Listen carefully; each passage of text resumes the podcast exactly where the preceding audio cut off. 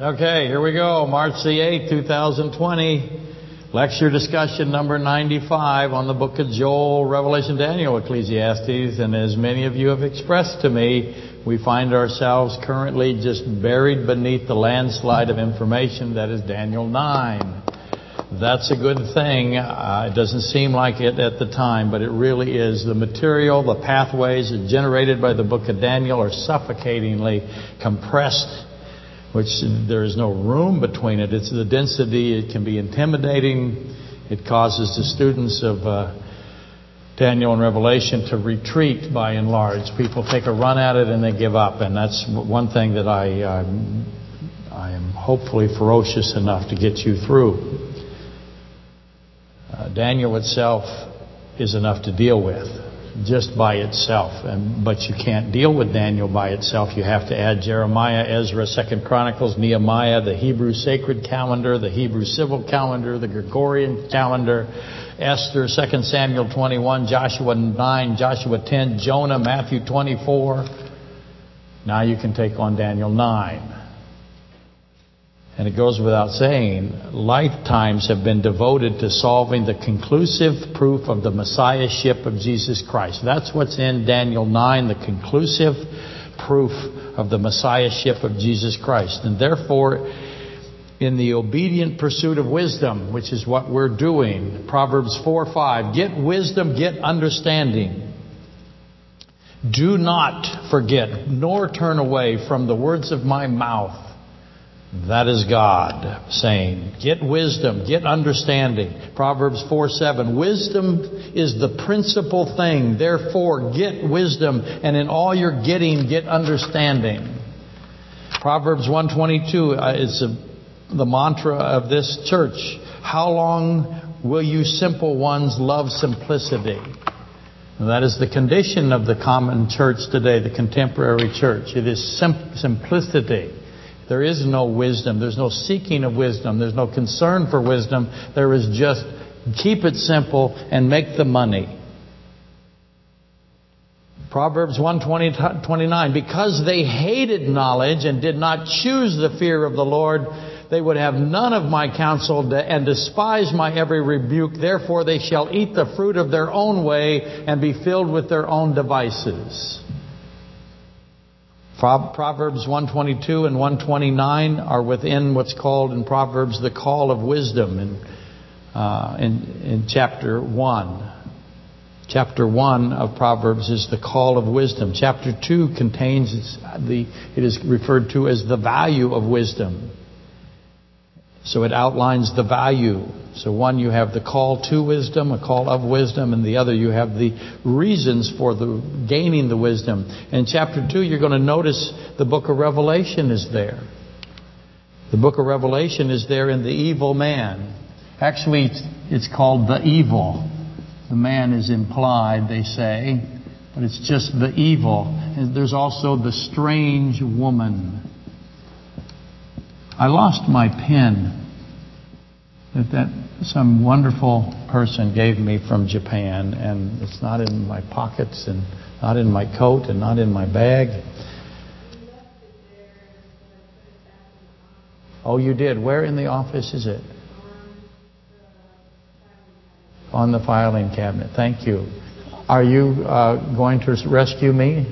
Okay, that's fantastic. Because this is just such a little tiny thing. I can I can barely read it myself because it's my handwriting, which so one thing I have noticed is my handwriting is starting to really deteriorate. I used to take such care.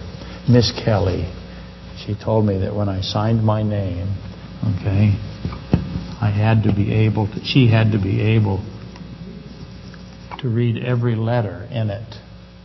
So I have always done that. Every letter had to be in there. And when I printed, it had to be perfect. Or she would beat me. That's how they taught us in those days. Isn't that true? Yes, absolutely right. And so to this day I do that and I always, uh, and of course, thank you. That is wonderful. Thank you for finding it. Thank uh, everybody else for not stealing it. I'm really happy that... Oh yeah, he's from Texas. Hi. Hi, Texas. Hi, hi, uh, Dan. I can't say their last names because then people hunt them down. You know, it's really, really a shame. Anyway, Proverbs chapter 2 has the evil and the strange woman in it, and that should tell you immediately that's Revelation, isn't it? That's the, the evil who speaks perverse things, and the strange woman, the evil and the strange woman, woman, I'm sorry, are addressed by John in Revelation 17. And the beast, and as the beast and the mother of harlots, uh, knowing the beast or the evil and the strange woman is included in the value of wisdom in Proverbs 2. But you would recognize that here is wisdom, Revelation 13, 18, the understanding the number of the evil, 666. So immediately we see Proverbs reaching into Revelation 13. So searching and finding the knowledge of, of God for the Lord gives wisdom as a shield and preserves the saints. So that's why we search for it. That's one of the values of it, Proverbs 2, 5 through 12. Now, to repeat myself, repeating myself, none of the wicked, none of the wicked, let's make that clear, none of the wicked will understand the book of Daniel. Only the wise will understand Daniel 12:10. So it's an immediate test, as I've said over and over again as we continue this. The wise will understand the 69 weeks of Daniel, and the wise will understand the 70th week of Daniel, and the wise will understand the abominations that make desolate, and but none of the wicked will understand any of that, even though they could sit here and listen to me or any other who expounds on it. And none means none. None of the wicked will know solemn words. People ask me all the time, what can I do when I leave this church and I go someplace else as fast as I can? That's not, that's, I added that part.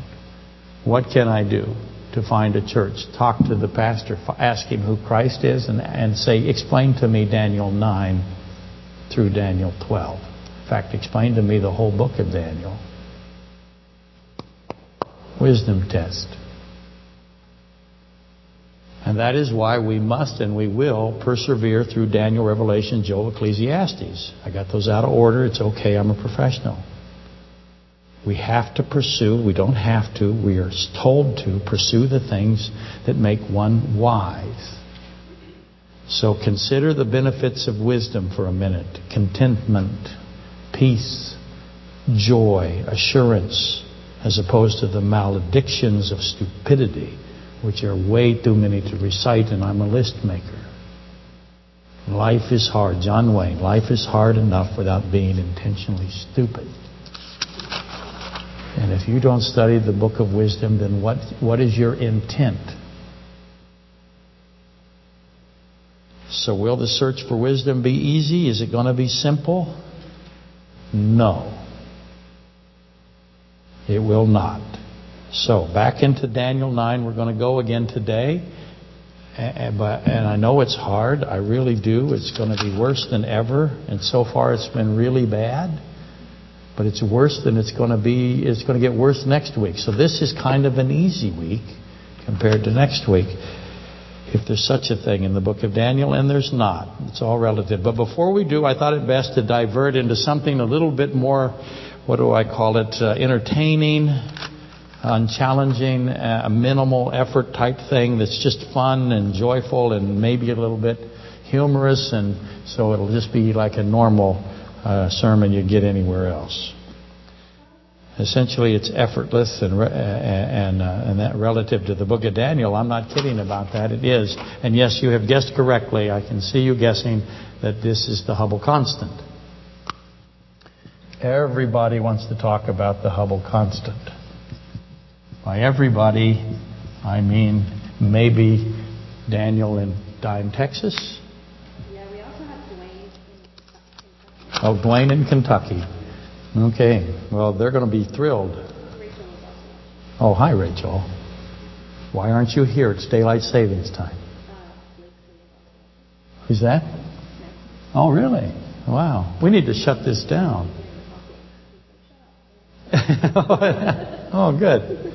Anyway, I've always wanted to say that. Uh, so anyway, we're going to talk about the Hubble constant and the impact of infinity on quantum tunneling. And you might think, okay, this doesn't apply to Daniel, but I think you will see that it does. When we're talking about infinity and the Hubble constant and quantum tunneling, we get into Heisenberg's uncertainty principle. Uh, and I try to stay away from these topics. I really do, but the incessant clamoring becomes impossible to resist. I have to give in to the demands of the vast internet audience, as I pointed out. There's so many of them, and they deluge me uh, uh, with mail producing heavy pressures. By deluge, I mean one letter, or maybe two. But that's a lot, especially if it comes from Moldavia. And you may be thinking, how is it that quantum, tunnel, uh, quantum tunneling... I got interested in quantum tunneling because I'm old. I studied transistors theory when you could pick one up that was the size, it was this big. Uh, I had I studied carbon pile regulation, which was to somebody in the railroad industry they'll they'll be stunned. I'm that old. No, the Alaska Railroad just had really old stuff that nobody else wanted. Anyway, the point of it is, is that quantum tunneling's application is in tunnel diodes and, and in uh, uh, the uh, PN joints of transistors. That means nothing but positive, negative, emitter, catheter, uh, collector, all that stuff, of tubes and transistors. So that is where I have my un, my understanding of quantum tunneling. It's that old. In fact, it is very old. It's back in the early 1900s.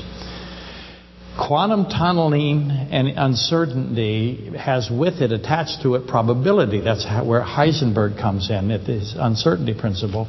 And the Hubble constant has relevance to Daniel, Revelation, Joel, Ecclesiastes. Uh, it's incredible. I think you'll find it uh, very interesting. At least I do. And let's see if the answer me that dude can bring his usual translucence to these subjects. Usual is a relative term. Always best to lower your expectations here. Quantum tunneling is the probability that a particle can travel through a barrier. You'll see it all the time if you, on something like this. I'll have a particle when it's going to hit a barrier. A lot of times you'll have a, a well and a particle is going to drop into the well or the depression. So what is the probability that that particle can go through that barrier, that obstacle? And of course, there's going to be a relationship to the depth of the obstacle and the height of the obstacle to the probability that that particle can tunnel its way through, can travel through a barrier. Keep in mind, uh, this is going to be a very elementary uh, explanation, and more fun to come as I define fun. In other words, in quantum physics, probability and uncertainty play prominent roles in this kind of occurrence. So if a subatomic quantum scale particle encounters an obstacle, doesn't have to be a physical obstacle, it can be an electromagnetic field. If it runs into one, what is the probability that that particle can traverse through that obstruction? That's the issue of quantum tunneling. How does that apply to the New Testament? Obviously, the probability, again, is affected by the height and the depth and the density or the, or the field strength. So I have the, the depth, the height, the field strength of the interference. With that said, classical Newtonian physics dictates that if the energy of the particle is less than the energy field of the obstruction, the particle is repelled. That's Newton. It can't tunnel. Everything is dependent upon the energy of the particle. You'll also see this commonly expressed as a depression, as I said. The particle is trapped. If the energy of the particle is less than the depth or the height of the barrier, the hole that it's captured in, it stays captured. The hole always, it can't get out. That's Newtonian physics. But in quantum physics, the particle can escape. The particle can escape even with if, if it has lower energy because it can tunnel through the impediment. Now, how is that possible? Because the particle has duality. You know from interferometry back when everything has a wave particle dualism. Light is most commonly referred to as having duality, but everything, all of creation has a dualism. And because of this wave particle aspect, I'm I'm not hitting this this barrier with just with me keep the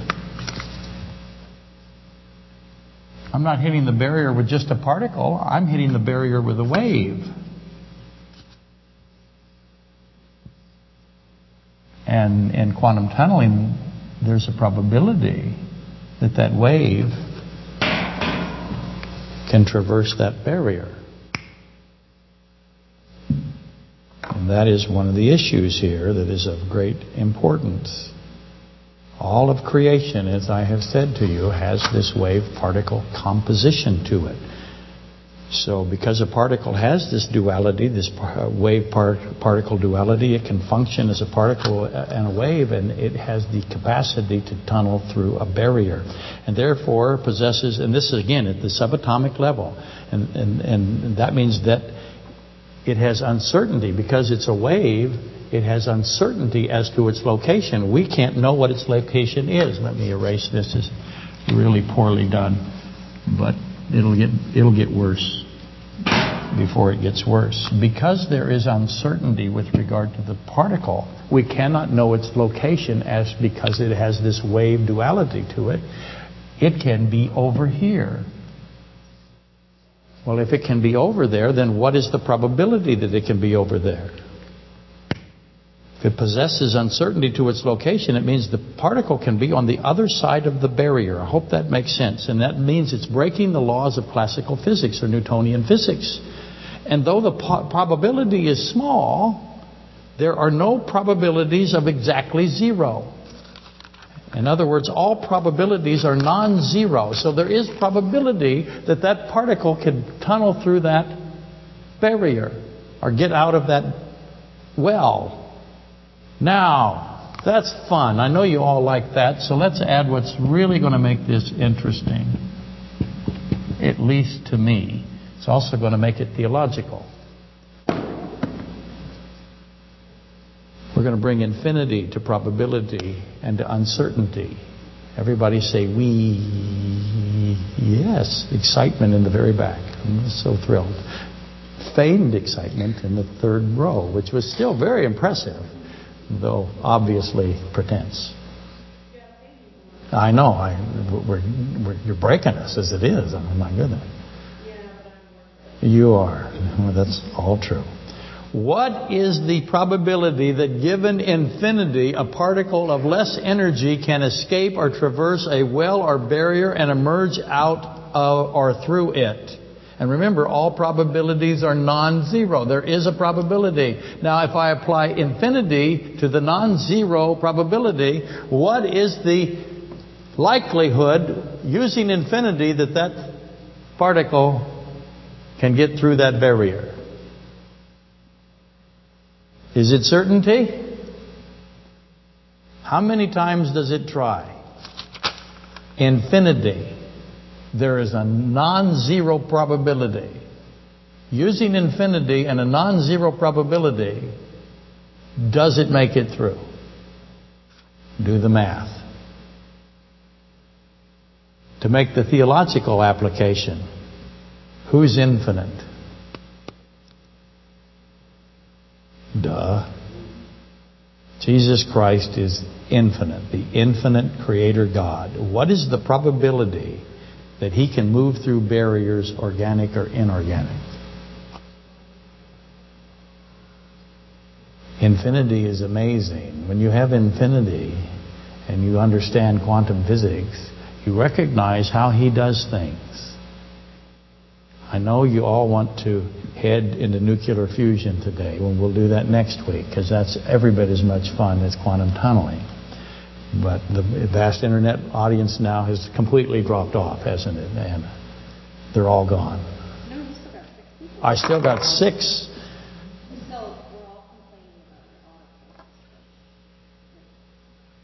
Oh, is it not? Everybody hates what you've done if you exist. Can you fix it? Okay, should I stop here? No, no, keep going? Okay. Instead of continuing uh, with the concept of infinity, well, actually, instead of nuclear fusion, I'm going to continue with the concept of infinity. Let's now go to Genesis 15. Because Genesis 15, Matthew 36, 26, 36 through 52.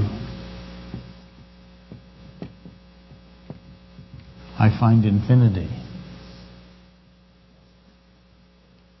Matthew 4, 16, 17. I also find infinity.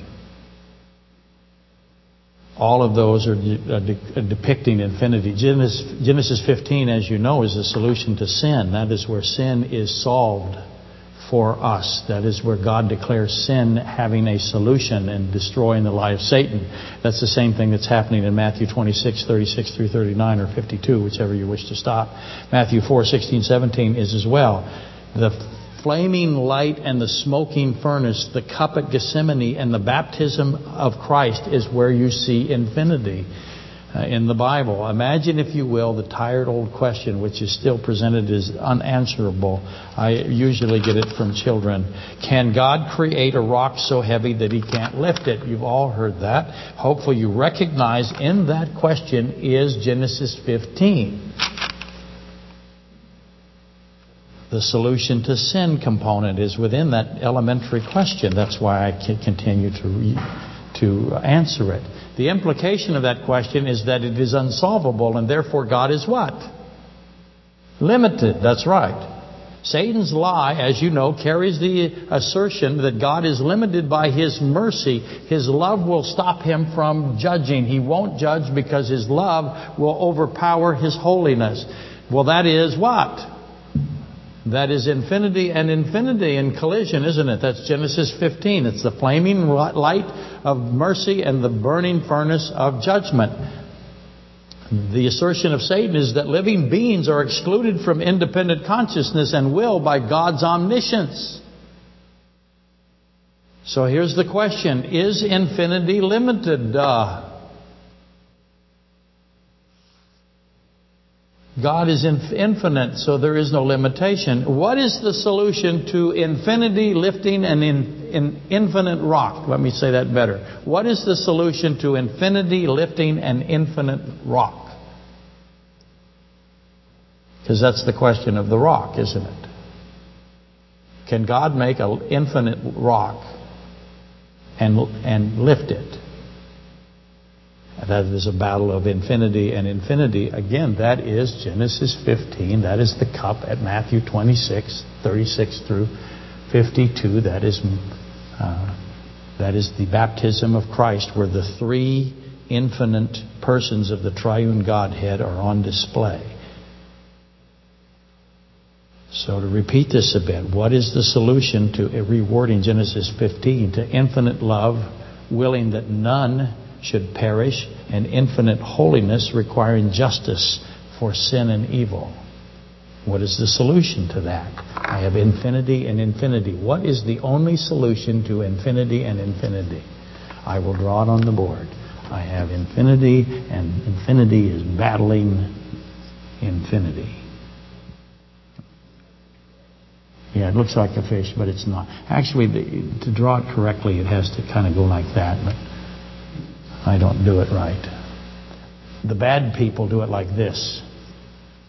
A sideways eight. Those are ignorant people, and they are rebuked all over the internet for that. So I have to erase. So what is the solution if I have infinity up, up against infinity? I had drawn it backwards. What is the solution to that? The answer is you can do it. I will give you the solution. Infinity. In order to have a solution to sin, and there's an argument about this because they say sin, sin is finite because we're finite beings. But I have infinity and infinity. justice and mercy, uh, requiring that none should perish and justice. So the only solution to that is infinity. Who is the solution to sin? Christ is. What does that make him? Infinite. That's right. So that's the point of all of this discussion. If the Hubble constant, the Hubble constant is h sub o, if the Hubble, Hubble constant, the rate at which the universe is expanding, cannot be reconciled, and currently it cannot be reconciled, there is tremendous fighting in the astrophysics, cosmological, uh, the cosmologists, they're battling tooth and nail. It's wonderful to see. Uh, but uh, hopefully they'll get into some kind of cage thing. Nothing's better than seeing nerd scientists actually pummeling each other, in my opinion. I think it'd be much wonderful viewing. But they actually are at odds, and they, it is irreconcilable. So the Hubble constant, at the rate at which, which is the rate at which the universe is expanding, cannot be reconciled, and currently it cannot. Then the standard cosmological model of the universe, the sacrosanct, the, the model of the universe, which includes the invisible substances that are impossible to detect. See, that standard cosmological model says there's dark energy and dark model. I'm, sorry, dark energy and dark matter, and we can't, we don't know what it is, and we can't identify it, we can't see it, and we can't prove it's there, but we believe it is. That's our model. All of that is at risk if you cannot reconcile the rate at which the universe is expanding the physics must be reconsidered. And I suggest to them, and they all listen to me, that they discard the invisible substances that are impossible to detect. They know that there's energy. And my question is, is who is that energy? See, that seems obvious to me. And they know there's unseen matter, and I say, well, both of them are invisible, as you know. And one of the attributes of God is His invisibility. So I want them to, dis to discard this concept of dark energy and dark matter and be real. But if they conceded that, that's going to result in the sanitariums being incapacitated by the swarm of astrophysicists. There'll be millions of them in there. Uh, if they have to concede that there is no dark matter and there is no dark energy. In fact, it is consciousness, as Max Planck says. The standard cosmological model you see is uh, of the universe. It is worshipped. No diversity of thought is tolerated. And just as quantum physics demonstrated the failures of general relativity, there are those who today, who today will insist that general relativity has been proven. Well, the quantum physicists say, no, it hasn't. At best, it is incomplete. At worst, it is completely wrong. So has the error ranges in the calculation methods of the Hubble constant. Those who, who are trying to calculate the rate of the expansion of the universe don't agree.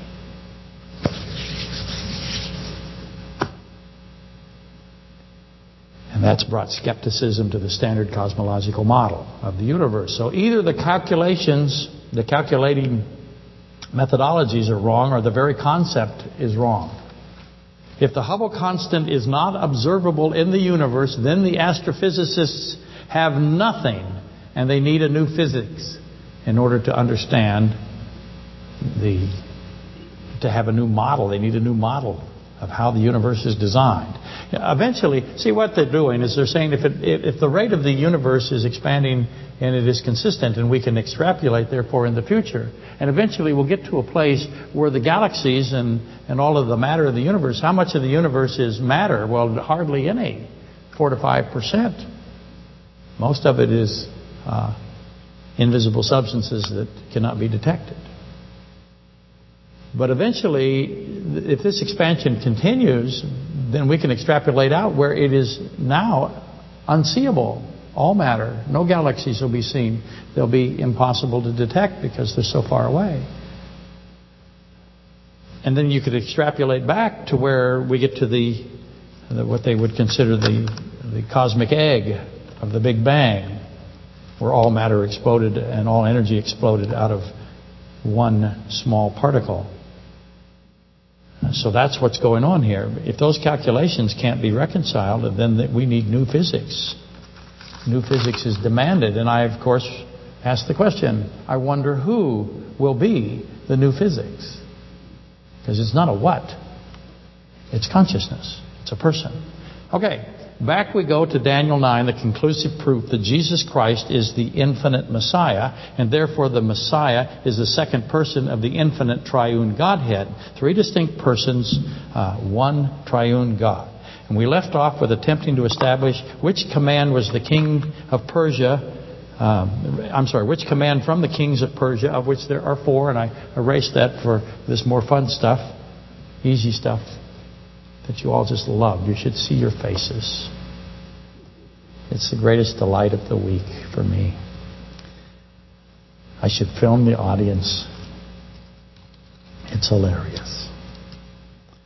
But last week we said I said that there are four kings. Each one of them issued a command, and we have to decide which command is referenced uh, of those four kings in Daniel 9. And so let's uh, go to 9:24 and read it again. How many times are we going to keep reading Daniel? A lot. I mean, where is Daniel? I got it marked. There it is. Okay. Starting at 24, again, 70 weeks are determined. This is the words of Gabriel who came to Daniel who was praying uh, for the sins. I prayed to the Lord my God and made confession and said, O Lord, great and awesome God who keeps his covenant and mercy with those who love him and with those who keep his commandments. We have sinned and committed iniquity. We have done wickedly and rebelled even by departing from your precepts and your judgments. That's what Daniel was doing. Now, verse 20 says, Now while I was speaking, praying, and confessing my sin and the sin of my people Israel, presenting my supplications before the Lord my God, Gabriel came. So there's your model. You want to see Gabriel, pray like Daniel. Hasn't happened yet. Doesn't keep you from trying. Gabriel then comes Oh, Daniel, I have now come forth to give you skill to understand. Daniel can't understand what Daniel wrote. Kind of reminds me of me on about the ninth page going, who wrote this? Guy's got, a, got arthritis or, and why does he drool all over the page? Oh, Daniel, I have now come forth to give you skill to understand. At the beginning of your supplications to be, the, the command went out and I have come to tell you that you are greatly beloved. Therefore, consider the matter and understand the vision. In other words, he could not understand the matter or the vision that he has had. That's the first nine or eight chapters of Daniel. And here's what Gabriel said 70 weeks are determined for your people. What's Daniel praying about? He's praying about that the 70 years of captivity from from the Babylonians written about in Jeremiah is ended. And so what does he think? He thinks, yay. How old does he have to be? He was captured when he was a young man. Uh, so he's easily, he's probably in his 90s now. He could be younger than that, but barely. 70 weeks are determined for your people and for your holy city. Who's the people? Is it us? 70 weeks are determined for your people and for your holy city. That's obviously Israel, Israelis, Jews, and Jerusalem. To finish the transgression, to make an end of sins, to make reconciliation for iniquity, to bring in everlasting righteousness, to seal up vision and prophecy, and to anoint the most holy. There's a list there, isn't there? Yea, lists. And know therefore and understand that going forth that from the going forth of the command to restore and build Jerusalem until Messiah the Prince, there shall be seven weeks and 62 weeks. We'll have seven sevens and we'll have 62 sevens. We'll have two segments here. Segment one, segment two. The streets shall be built again and the wall, even in the troublesome times. And after the 62 weeks, Messiah shall be cut off, but not for himself. And the people of the prince who is to come shall destroy the city and the sanctuary. The end of it shall be with a flood. Until the end of the war, desolations are determined. Then he shall confirm a covenant with many for one week. So we have another week. Box 3.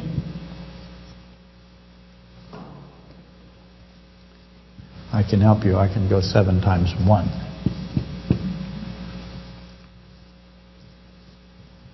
But in the middle of the week he shall bring an end to the sacrifice and offering. So this is divided in half. That would be three and a half and three and a half. That comes up again, as you know. He shall bring an end to sacrifice and offering, and on the wing of abominations shall be the one who makes desolate, even until the consummation which is determined is poured out on the desolate. Okay. There we go.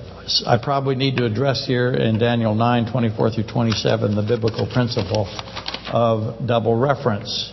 It often comes up in, in the Old Testament especially. Uh, it's in Scripture continually, in my opinion, and is the condition whereby subsequent verses or even portions of a verse can be separated by extended periods of time. So I don't know if the 62 follows the seven or the, um, the seven sevens, or if the seven seven or the one seven. Golly, here we're going to struggle. Let's call it 49, 434, and seven. I don't know if the 434 is immediately subsequent to the 49. So I have to decide that based on the context and what the, what it tries to say to me. I don't know if the 7 follows the 4 the uh, 434 or if they're all lumped together at 483. So how much time is here? In Hebrew double reference, you can't tell very often. You, you must understand that sometimes there can be a tremendous gap of time. Sometimes there's no time in between. So that is the principle of double reference. Portions of one verse can be separated by extended periods of time. And uh, we'll be referencing two distinct persons on many occasions in the Bible. That's especially true in Isaiah. I have two people referenced at the same time who are separated by vast amounts of time. And this is not exactly what's occurring in Daniel, but it is part of it. For example, the people of the prince who is to come come in most opinions 70 AD. That's Titus in the Roman army. And most assert that based on Luke 21, 20 through 23. That is where Christ answers the first question of Matthew 24:3. Remember I told you there's three questions in Matthew 24:3. He answers the first question second, but it's not in Matthew. It's in Luke. So you go to Luke 21 and you find the answer to the first question of Matthew 24:3, which he answers second. Everybody got that. Boy, I got two nods like this, yes. And huh?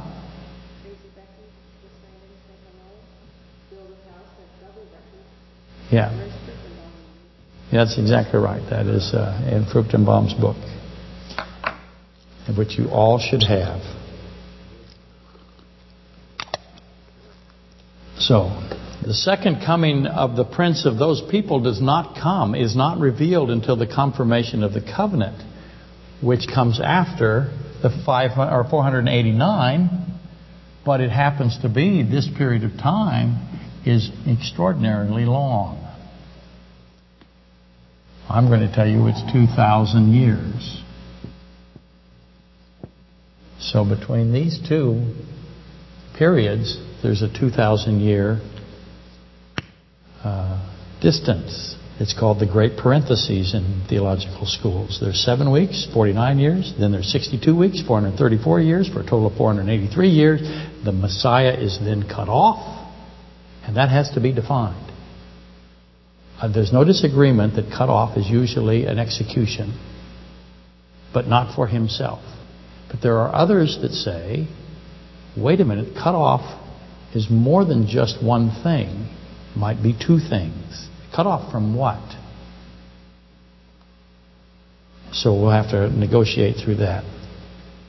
But I have 483 years and Messiah is cut off, and then I have 2,000 years followed by seven years, and that's the 70th week of the 70th week of Daniel. The 70th seven. And this is the basic formulation of Daniel 9, 24, 25 through 27. The exact length of the great parentheses is roughly 2,000 years. How do I know that? Because I have, if you want to call it this, you can say it's two days. How do I know that it is called two days? How do I know that it is 2,000 years? Because I have 2 Peter 3, 8 through 9. But beloved, do not forget. But beloved, do not forget this one thing that with the Lord one day is as a thousand years and a thousand years as one day. The Lord is not slack concerning his promise, as some count slackness, but is long suffering towards us, not willing that any should perish, but that all should come to repentance. Why is there 2,000 years? Did Daniel think there was going to be 2,000 years between the 62 and the 7? No. What did he want? He wanted immediately at the end of the captivity of the Babylonians to have his country back, to go back to Jerusalem and have the theocracy. But that did not happen. Peter 3:10 But the day of the Lord Joel 1:15, Joel 2:1-2, Joel 2:31, Joel 3:15. All of that. The day of the Lord is the 70th week of Daniel. All of Joel describes the day of the Lord, the 70th week of Daniel. But the day of the Lord will come as a thief comes in the night in which the heavens, uh-oh, what do we call that? That's right, the standard cosmological model will pass away with a great noise. Oops. So the the galaxies, the matter in the universe is going to be gone on, in the day of the Lord. That is the 70th week, the final seven of the 497. That's the end of the beloved cosmological model. I can't wait. That's again where the sanitariums will be filled. Then they'll find out that dark matter and dark energy is a who and not an it. And being that there are seven millenniums, in other words, there are seven 1,000 year periods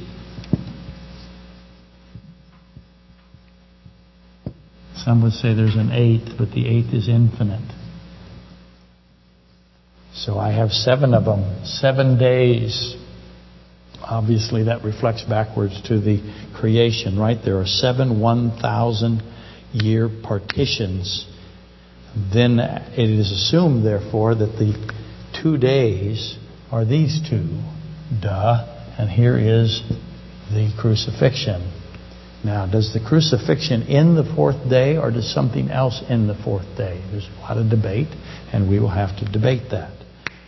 That's the cutting off of the Messiah. Does that end the fourth day? Then these are the two days from that day. We are pretty good at figuring out what, within 30 years, what day this is or what year this is. But Daniel tells us in 9 that we can figure out the exact year.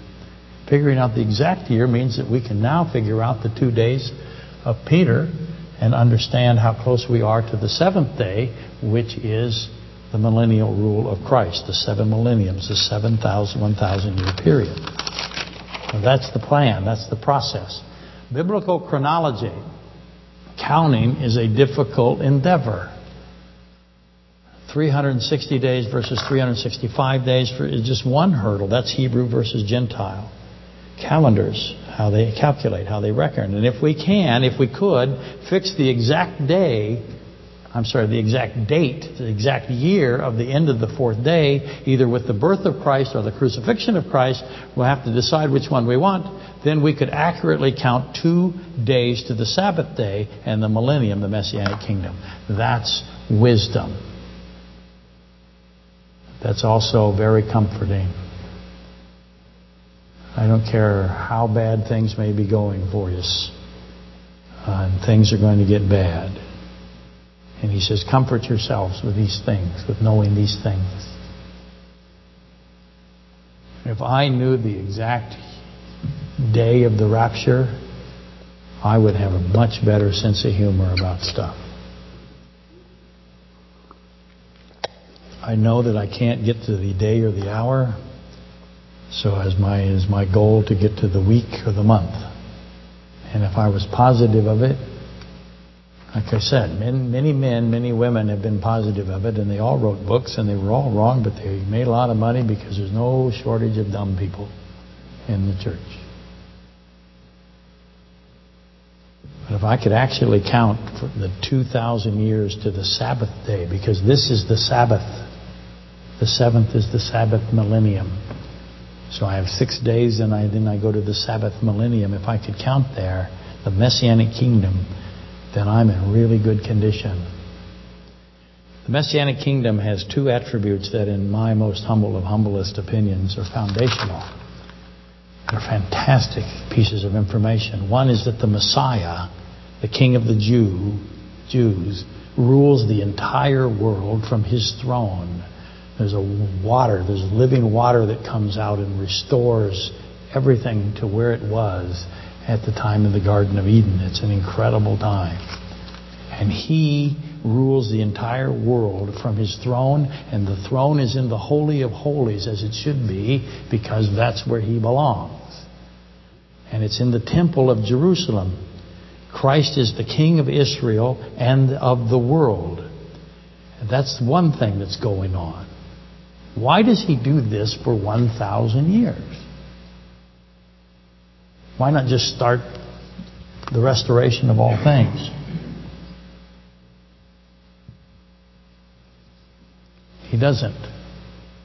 He has this 1,000 year thing going on here. The second characteristic, in my opinion, attribute that is really important is the captivity of Satan during this time. Satan is put into a well that has no bottom. How much energy does it take to get out of that? Can he tunnel his way out? See, I made it fit, didn't I? I, I am really amazing. Or desperate. Could be, could be either one. No. Yes, thank you for uh, validating my request for a compliment. Private joke. Anyway, the captivity of Satan in the bottomless abyss. What does that make it? It has no bottom. It's in infinite.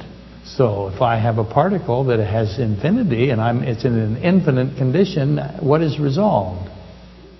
Think? Isn't quantum physics so much fun? But he's in the bottomless abyss and an angel, or he's about to be thrown into the bottom of the, uh, the, bottomless abyss, and an angel comes down having the keys to the abyss and a chain. He's got a chain, a great chain.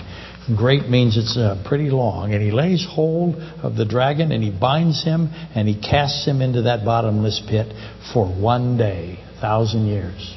And it corresponds to the 1,000 year messianic reign. So there are a whole bunch of questions. Who's the angel that has this chain and the key? Is that Christ himself? That's obviously got to be on the table. How about Michael, Jude 9, Revelation 12, 7? Michael's been fighting Satan for a long, long time. Do you think he gets the joy of binding him up and throwing him in this pit? Who else does he put in with him? You know, the other guys just run around, or does he grab them all? I think it's obvious that he grabbed them all. And they're in the bottomless pit, waiting to be thrown into the lake of fire, which was created for them. Anyway, the point, yea, a point, is that there is a definitive statement being made here with these two conditions. Christ is king, the second Adam. I have God, man, ruling the earth. Who was the first ruler? So this is God, man, now ruling the earth finally. Satan, and not finally, but the second Adam again. We don't know the duration of the first Adam. And Satan and his angels cast into the bottomless pit, unable to affect mankind for a thousand years. No demonic presence on earth for 1,000 years, and Christ physically on his throne. Those two things are happening. What is being taught with that? What is being said by those two in concert? Okay, now let's take on this list in Daniel 9, 24 in the last five minutes of this. 77s are determined. That's what he says.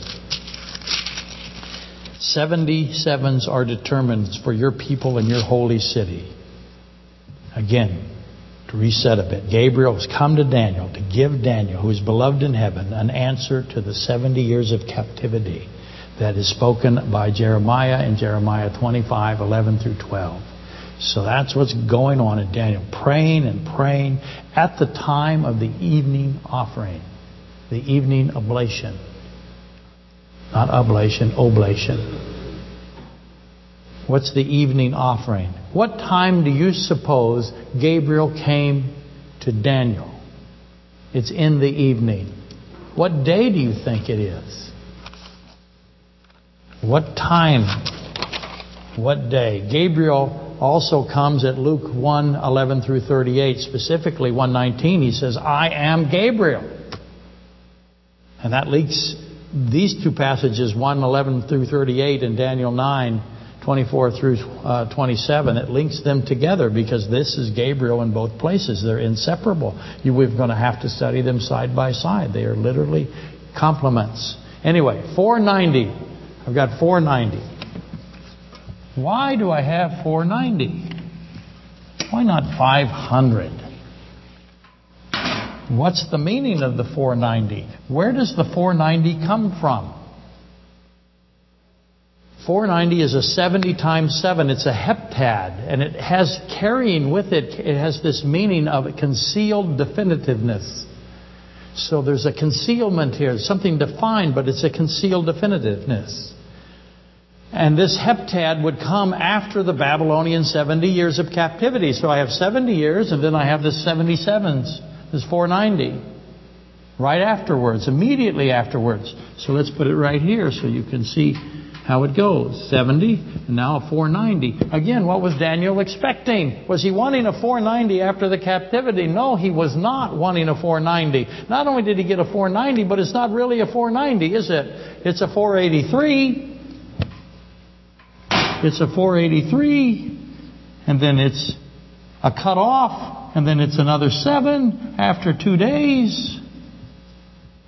And finally, I have the Messianic kingdom right here. That is not what Daniel was after.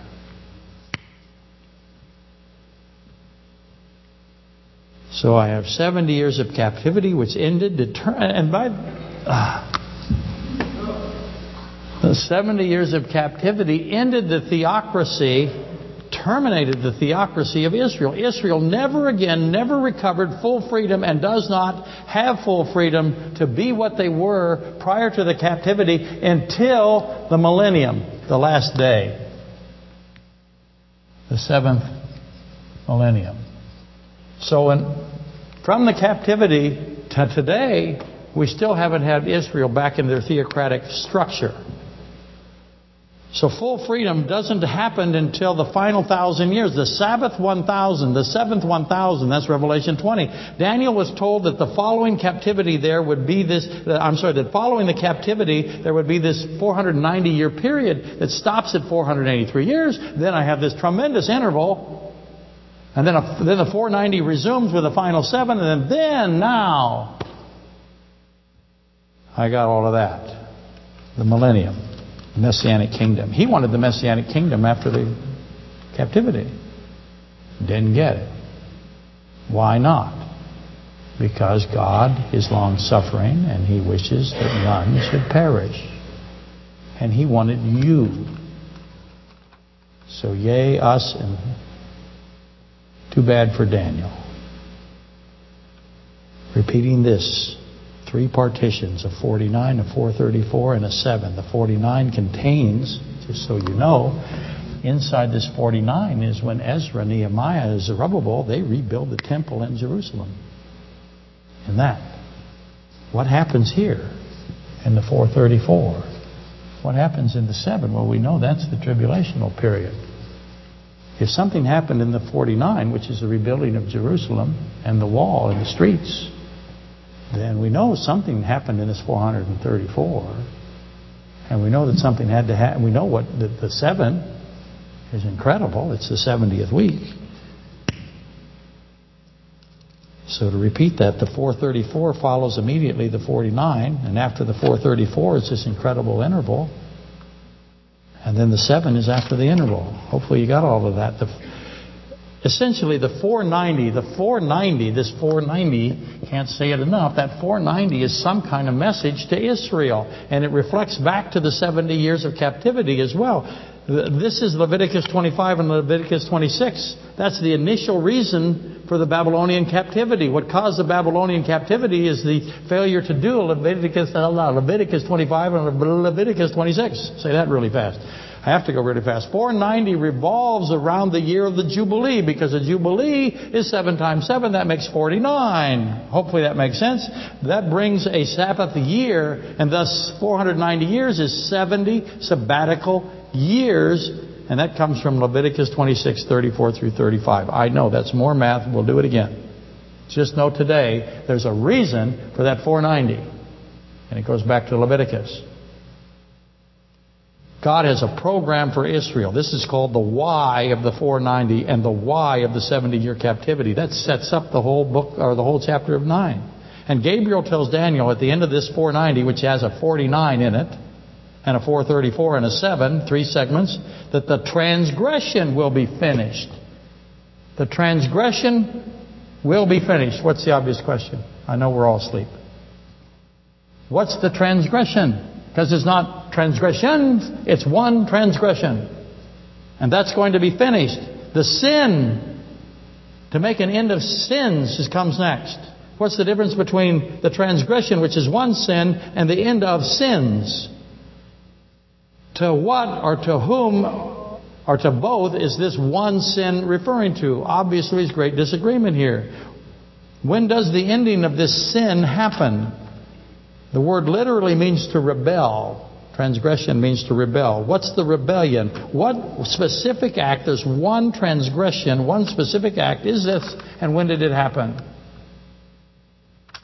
Next, again, is this ending of sins, to make it into sins, to seal up, to lock away. That's Israel's sins. Are you telling me, old, not so fat guy anymore, one eyed, I only have half an eye now because both eyes have vitreous detachment in them and I just see little dots. It's really cool. You should have it.